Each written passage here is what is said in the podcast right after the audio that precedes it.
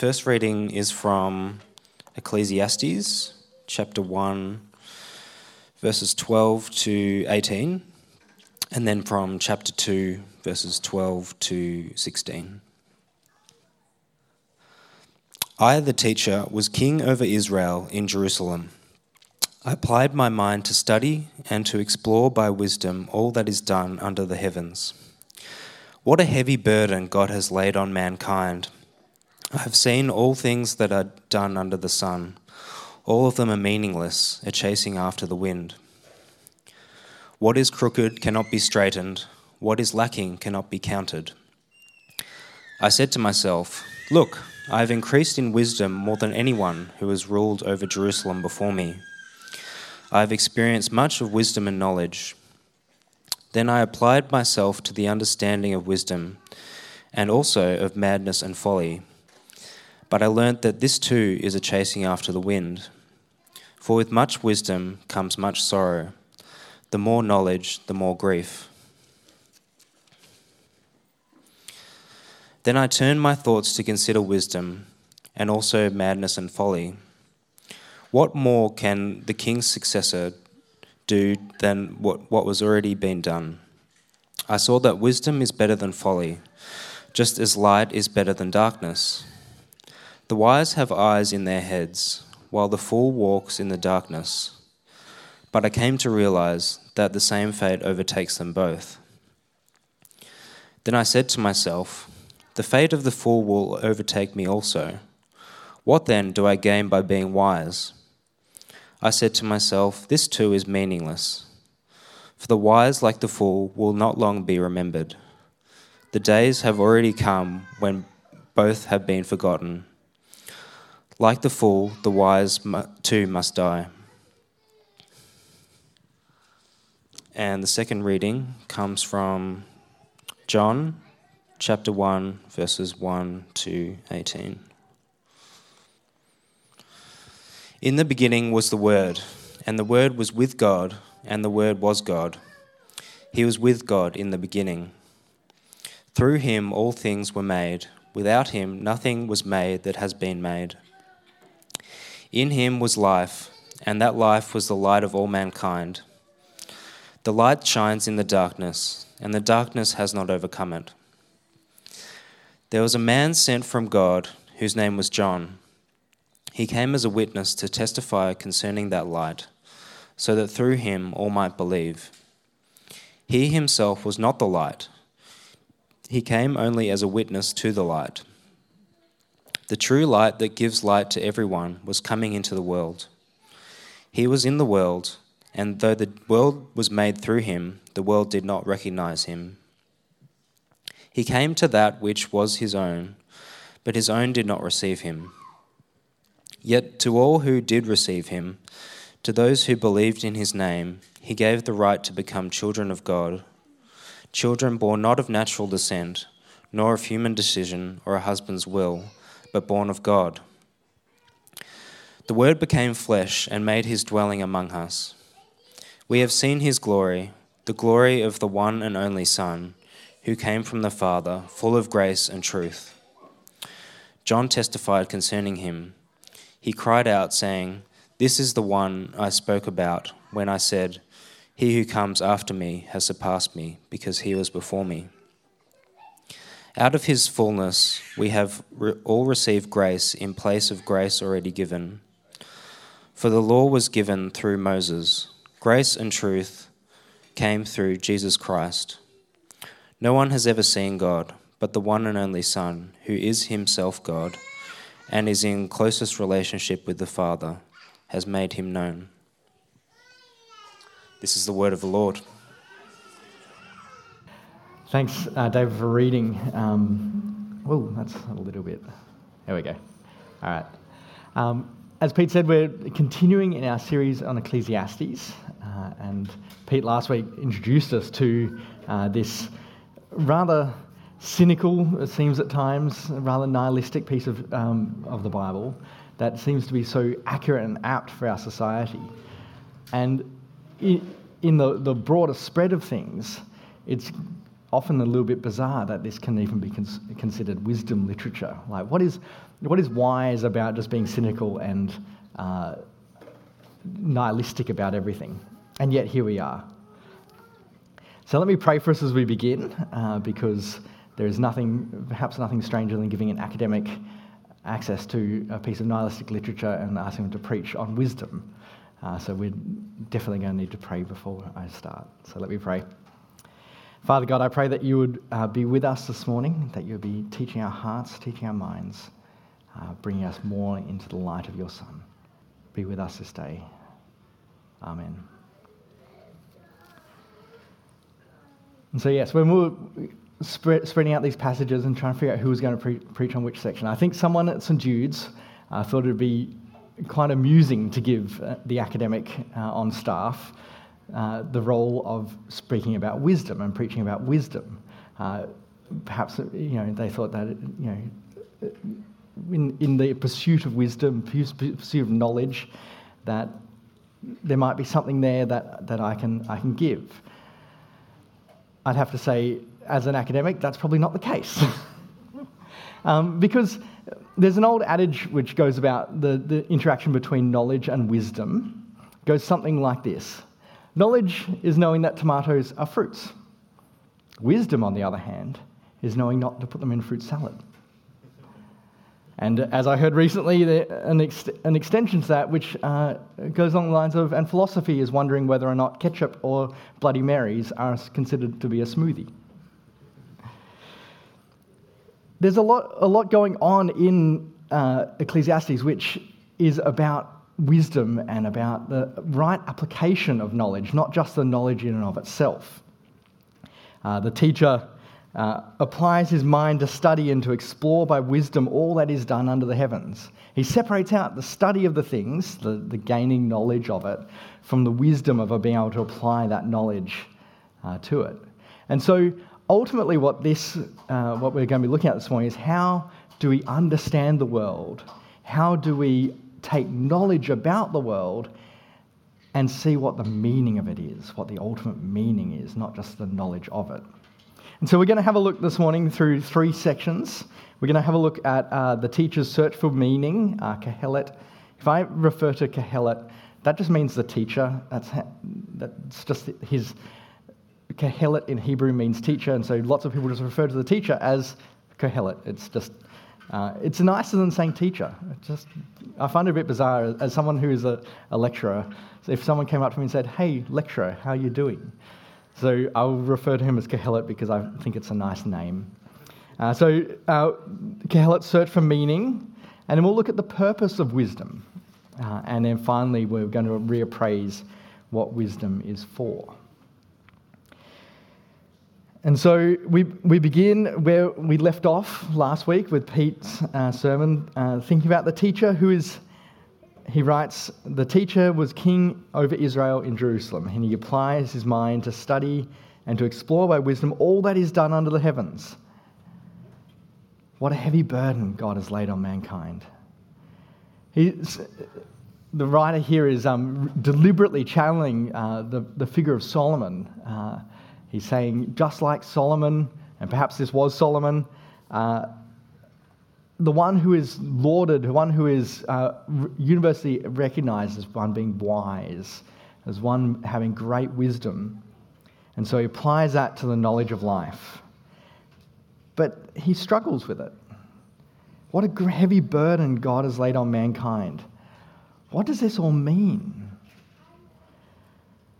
One of the uh, the great scenes growing up that I, I remember uh, from the radio show and then reading the book and then finally uh, getting to see it in various different adaptations is the famous or infamous, depending on where you stand, uh, scene of Hitchhiker's Guide to the Galaxy where uh, they have created this, this alien race has created this advanced computer called Deep Thought.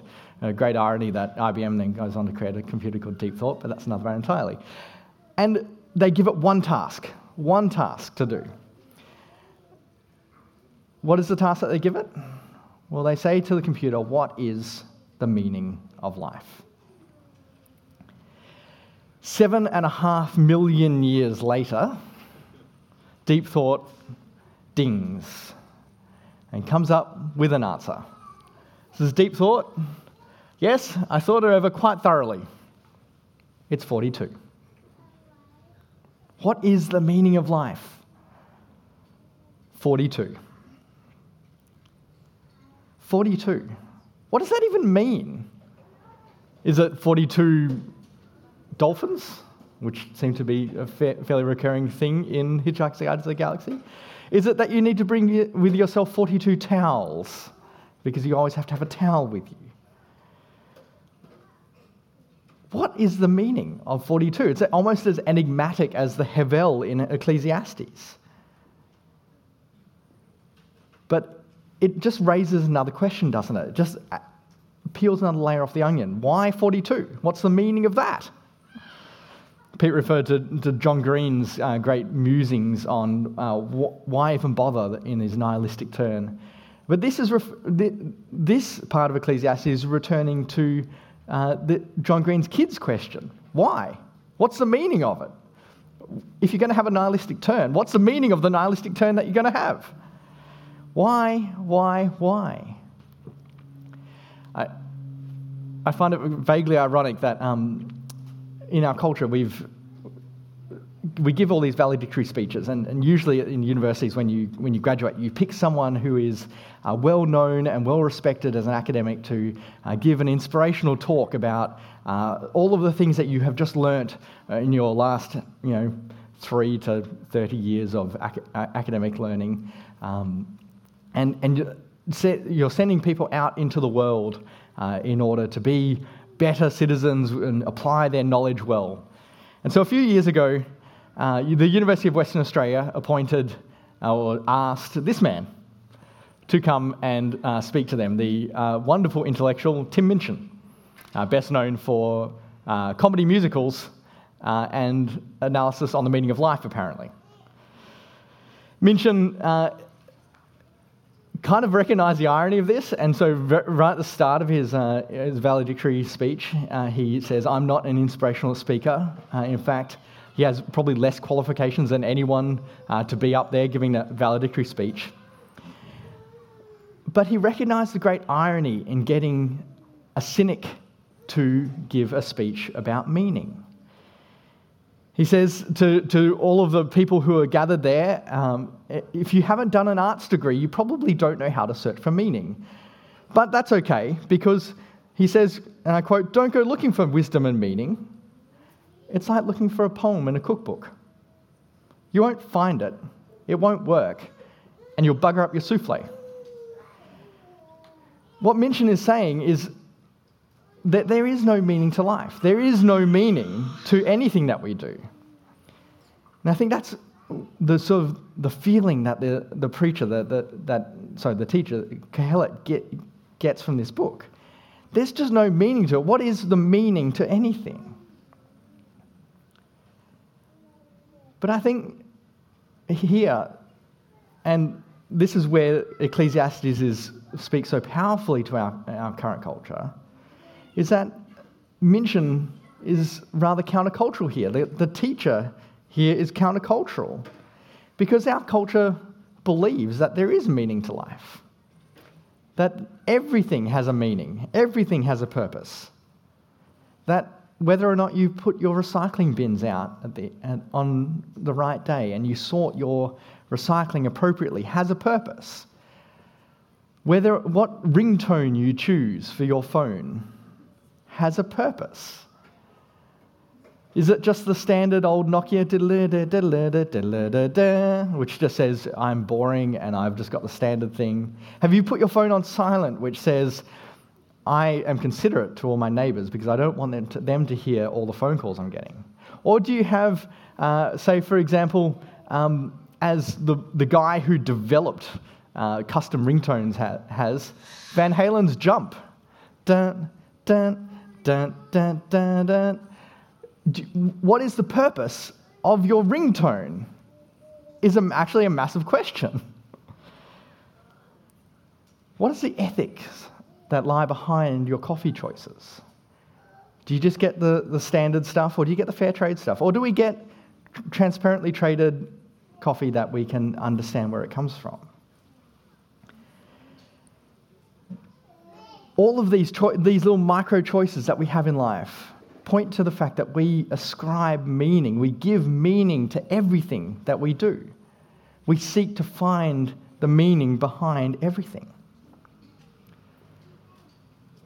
And I think underlying that is that there's kind of feeling in our culture that says that progress is driven by meaning, which is driven by knowledge.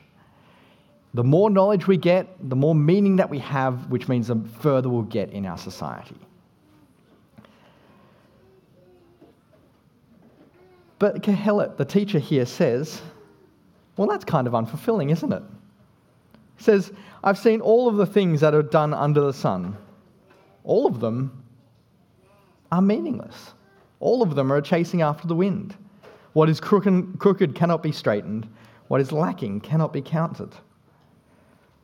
I said to myself, Look, I have increased in wisdom more than anyone who has ruled Jerusalem before me. I have experienced much of wisdom and knowledge.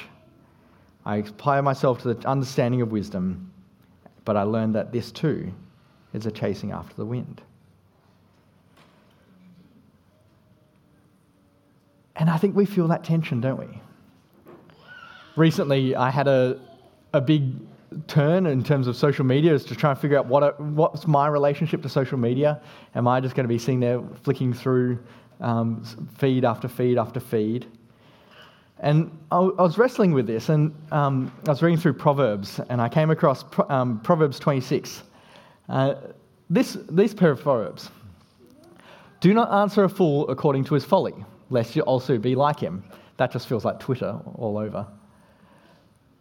And then the next proverb immediately afterwards says, Answer a fool according to his folly, lest he be wise in his own eyes. Which again just sounds like Twitter all over. XKCD, the, the, the wonderfully um, brief comic, sums it up very well when, when it says, This is kind of the feeling that we all get. Are you coming to bed? I can't. This is important. What? What's important? Someone is wrong on the internet. We, we struggle with the wisdom of this, don't we? You, know, you, want, you want to be able to be wise and to be, to be helping people and, and having progress and, and giving people meaning. And, but you type out uh, on, on your little phone keyboard, uh, you know, what, what could be constituted as a small essay, and you post it, and it's like four screen lengths long on someone's feed, and the reply that comes is, ha, no. Or you get some meme in response. We wrestle with what is the point of all of this? What is the point in accumulating knowledge and wisdom? Because Kohelet is right when he says, with much wisdom comes much sorrow. The more knowledge, the more grief. It's essentially something that could be put into a scene of the Marvel Cinematic Universe. That you could have, you know, the Avengers, you have Spider Man, with much power comes great responsibility. Uh, Captain America, with much wisdom comes much sorrow. Or Iron Man, it's a feeling of our age, isn't it? Wisdom helps in some things, but ultimately it can't solve the fundamental problems of life.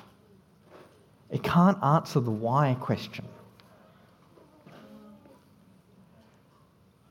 So, what is the purpose of wisdom? What is wisdom there for? Do we just go on without wisdom and just uh, continue in folly? Well, not quite. After uh, the teacher has a brief excursus in looking at, the, at pleasure, which we'll come back to, I think, in a future week, he turns back to wisdom in the middle of chapter 2. I turn my thoughts to consider wisdom and also madness and folly. What more can a king's successor do than has already been done? Kohelet isn't quite anti wisdom, though. He recognizes on the balance of things, weighing things up. Is it better to be wise or is it better to be foolish? That wisdom comes out on top. I saw that wisdom is better than folly, just as light is better than darkness. The wise have eyes in their heads, while the fool walks in the darkness. It is wisdom still needed to live the good life he desires. It's needed for human flourishing. It's needed for having the good life that we all desire in this world. Now, notice actually that you know, while we're on the topic of podcasts, uh, John Green's podcast, The Anthropocene Reviewed, is quite nihilistic. And on the other hand, we have Andrew Leigh, a politician in Canberra, my old local member. He has a podcast where he explores what is the good life. And he explores this from, from the position that actually knowledge can get you somewhere to being a good life. And it does. It helps us how to, to know how to make fruit salad well. We don't put tomatoes in it. It helps you, if you're a superhero, to know why not to wear a cape. Because they get sucked into jet engines when you're flying alongside them, as according to the Incredibles. It helps you to identify good rhythms to life, how not to overwork, how to not underwork, how to eat, drink, and be merry in good proportions. Wisdom helps us to live a good life. And so, the first thing that the teacher concludes, that Kohelet concludes, is that even though in the end it may be folly, wisdom is still important. It's still good to live in a wise fashion in this life. That wisdom, he writes in Ecclesiastes 7, is like an inheritance, is a good thing. But I think this is critical. It cannot be the only thing, and it cannot be the ultimate pursuit. Because as uh, the teacher concludes the entire book in Ecclesiastes 12, he says that wisdom will come to the end of itself that no matter how many books you write on the topic, it will still end. Einstein, I think, knew this well. He, in, in his later years, he, he was reflecting on what is the purpose of you know, knowledge and, and wisdom. And he, he recognized what would eventually be called the Dunning Kruger curve or the Dunning Kruger uh, assessment, which is that the more that we know about things, the more that we realize that there is so much more to know. The more that we know, the more that we realize what we don't know about things. There's always more knowledge, always more wisdom to be had, always more to be pursued. Kohelet realizes the same thing when he says, uh, The same fate overtakes both the wise and the foolish. What, do, what is there to be gained by being wise? I said to myself, This too is meaningless, for the wise, like the fool, will not long be remembered. The days have already come when both have been forgotten. Like the fool, the wise too must die.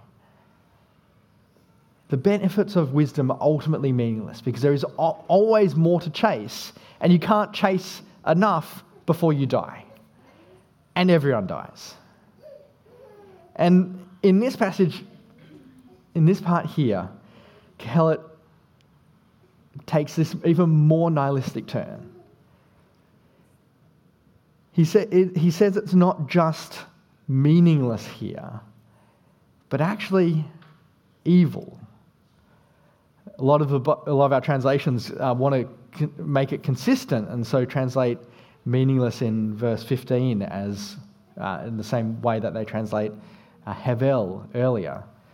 But this is not just Hevel, this is Ra, this is evil.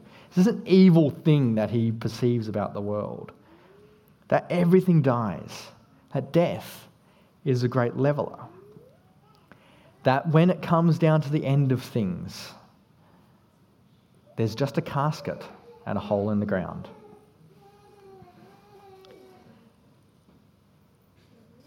So, what do we do with wisdom? Well, I think just a bit like uh, Deep Thought, that computer from Hitchhiker's Guide to the Galaxy. It ponders the meaning of life and it comes to 42. But then it says, well, actually, I think the problem, to be quite honest, is that you've never really actually known what the question was. 42 is the answer to this enigmatic question what is the meaning of life? But is that actually the question that we should be asking about things? Is the question, what is the meaning of life, or what is the meaning, accurate? And actually, I think it betrays a rather anthropocentric view on wisdom. It puts man first, puts humanity first in the place of gaining wisdom. Wisdom is only, in, in this way of viewing things, wisdom is only accurate or is only true if we can appraise it, if we can understand it. It comes back to our own human understanding. Jeremiah reflects that we shouldn't actually boast in wisdom, that it is folly to boast in wisdom. That, yeah, so let not the wise boast in their wisdom, the strong boast of their strength, the rich boast of their riches. These are all human centered appraisals of things. So, where does this lead us? Where does this take us? How do we reappraise or reappraise wisdom? How do we prize it out of this nihilistic turn that we inevitably will take? Ultimately, I think actually Kohelet does know what he's talking about. And in the flow of Ecclesiastes, there's actually two voices at play. The majority of Ecclesiastes is written by the teacher, Kohelet. And then you have these little bits right at the start and at the end, which seem to be uh, a narrator or a, a compiler who interjects in there. Kohelet does know what he's talking about here, but he's presenting it in such a cynical way that I think our own limited, cynical, nihilistic understanding, we gravitate towards that. It's a bit like uh, the old poem from Emily Dickinson uh, he says, Tell the truth, tell the whole truth, but tell it slant. She goes on to describe uh, the truth as, as if it is light coming through a window, and it, by the end of the poem, it is actually the, the end of the poem rephrases the entire the poem itself. It forces you to go back and read it all over again to wonder what the truth actually is. What is the truth that is being told slant? Ecclesiastes ends with the compiler's or, or the narrator's uh, instruction, which counters the cynicism of Kohelet. He says in uh, Ecclesiastes 12:13 that we should fear God, keep His commandments. This is the duty of all mankind. This forces us to go back and, and reappraise everything that, that Kohelet has said. And so, why is wisdom better than folly? Light better than darkness? Well, I think actually that this echoes a broader piece of wisdom in, in the Bible, the broader part of wisdom literature. Uh, Ecclesiastes sits alongside Proverbs, and Proverbs points to one, uh, to, to the fear of the Lord as the beginning of wisdom. And just before there's that summary statement in Proverbs 9 that the fear of the Lord is the beginning of wisdom. The knowledge of his Holy One is the beginning of understanding. You have this long introduction to who wisdom is. Wisdom is the one who is beside God at the beginning, who walks with God, who created all things with God, who is personified in this place of being with God. And so, just a few you know, a few hundred years after, after all of this was compiled, we read of another, of another example of wisdom. In John 1, the, the second passage that was read to us, we read about the Logos. In the beginning was the Word, the Logos. The Logos, which is in Greek terms wisdom. In Greek terms, this is a reflection on who wisdom is. Not just wisdom in the anthropomorphic sense of, of someone or the anthropocentric sense of someone that of something that we can appraise, but the anthropomorphic sense of someone that we can appraise. This is wisdom made flesh, just like in Proverbs 8.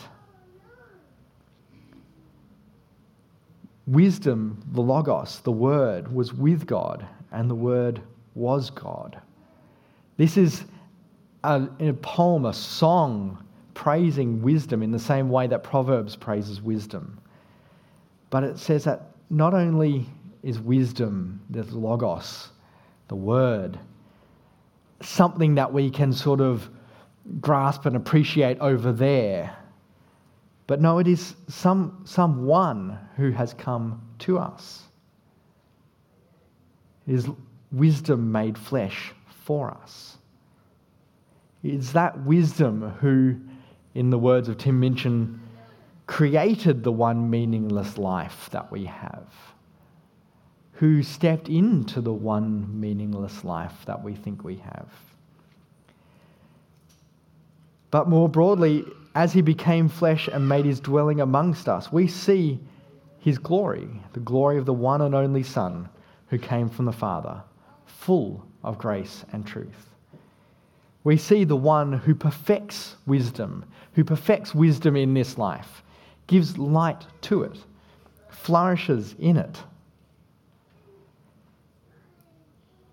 Because if we're, as Proverbs encourage us uh, to, to praise the Holy One, well, then in Jesus we see that although no one has ever seen God, we see Jesus who is himself God and is in closest relationship with the Father. And he makes him known to us. A little bit later in our Bibles, in 1 Corinthians, uh, Paul reflects on the wisdom that has been brought to us.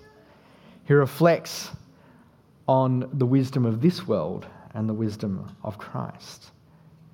He writes, uh, the message of the cross, the message of Jesus coming into this world, is foolishness to those who are perishing, but to us is the power of God. Because in it, uh, God, God destroys the wisdom of the wise, the intelligence of the intelligent. Uh, he, he frustrates. This is the wisdom made flesh, brought to bear on our life, walking amongst us, ultimately being nailed to a cross for us to highlight the limitations of our wisdom, to highlight the limitations of our knowledge. And instead redefines what wisdom is. Wisdom is truly better than folly, in the words of, of, the, of Kohelet. Because ultimately we get to see here a wisdom that does not die, that is not limited by death and the end of things, but rather makes foolish the wisdom of the world by rising again. That enters our anthropocentric world, our human centered world, but completely transcends it. And ultimately shows us how to live well. It's interesting, uh, throughout Ecclesiastes, uh, Kohelet reflects that one of the purposes of wisdom is to know how to live well, how to eat, drink, and be merry, for tomorrow we die. But Jesus, in John's Gospel, the one who is introduced as wisdom at the start of the book, is pictured at the end of the book, doing the reverse dying, eat, eating and drinking with his, um, with, with his disciples in the Lord's Supper that we will uh, remember shortly, dying, but then being on a beach, eating, drinking, and being merry with his disciples.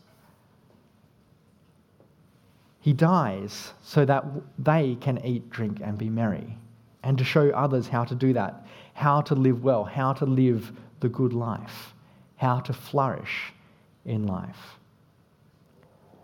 In Him, we find true wisdom. Not just the wisdom of whether or not to put tomato in a fruit salad, but the wisdom that transcends our human understanding. The vision of wisdom that we really should plumb the depths of in ultimate pursuit, in wanting to reach the shore to have breakfast with Jesus on that beach. Because in Jesus, we ultimately do have progress, that progress and meaning that we are so seeking for in our world. That more knowledge, leads to more wisdom, which leads to progress, is absolutely true because we really do have progress there. We have progress through death to life. Let me pray. Father God, I thank you that in Jesus we have found true wisdom. We have found the one who transcends our human understandings of wisdom. I pray that you would be making us truly wise through Jesus. Let us pursue that knowledge that leads through death to life. Amen.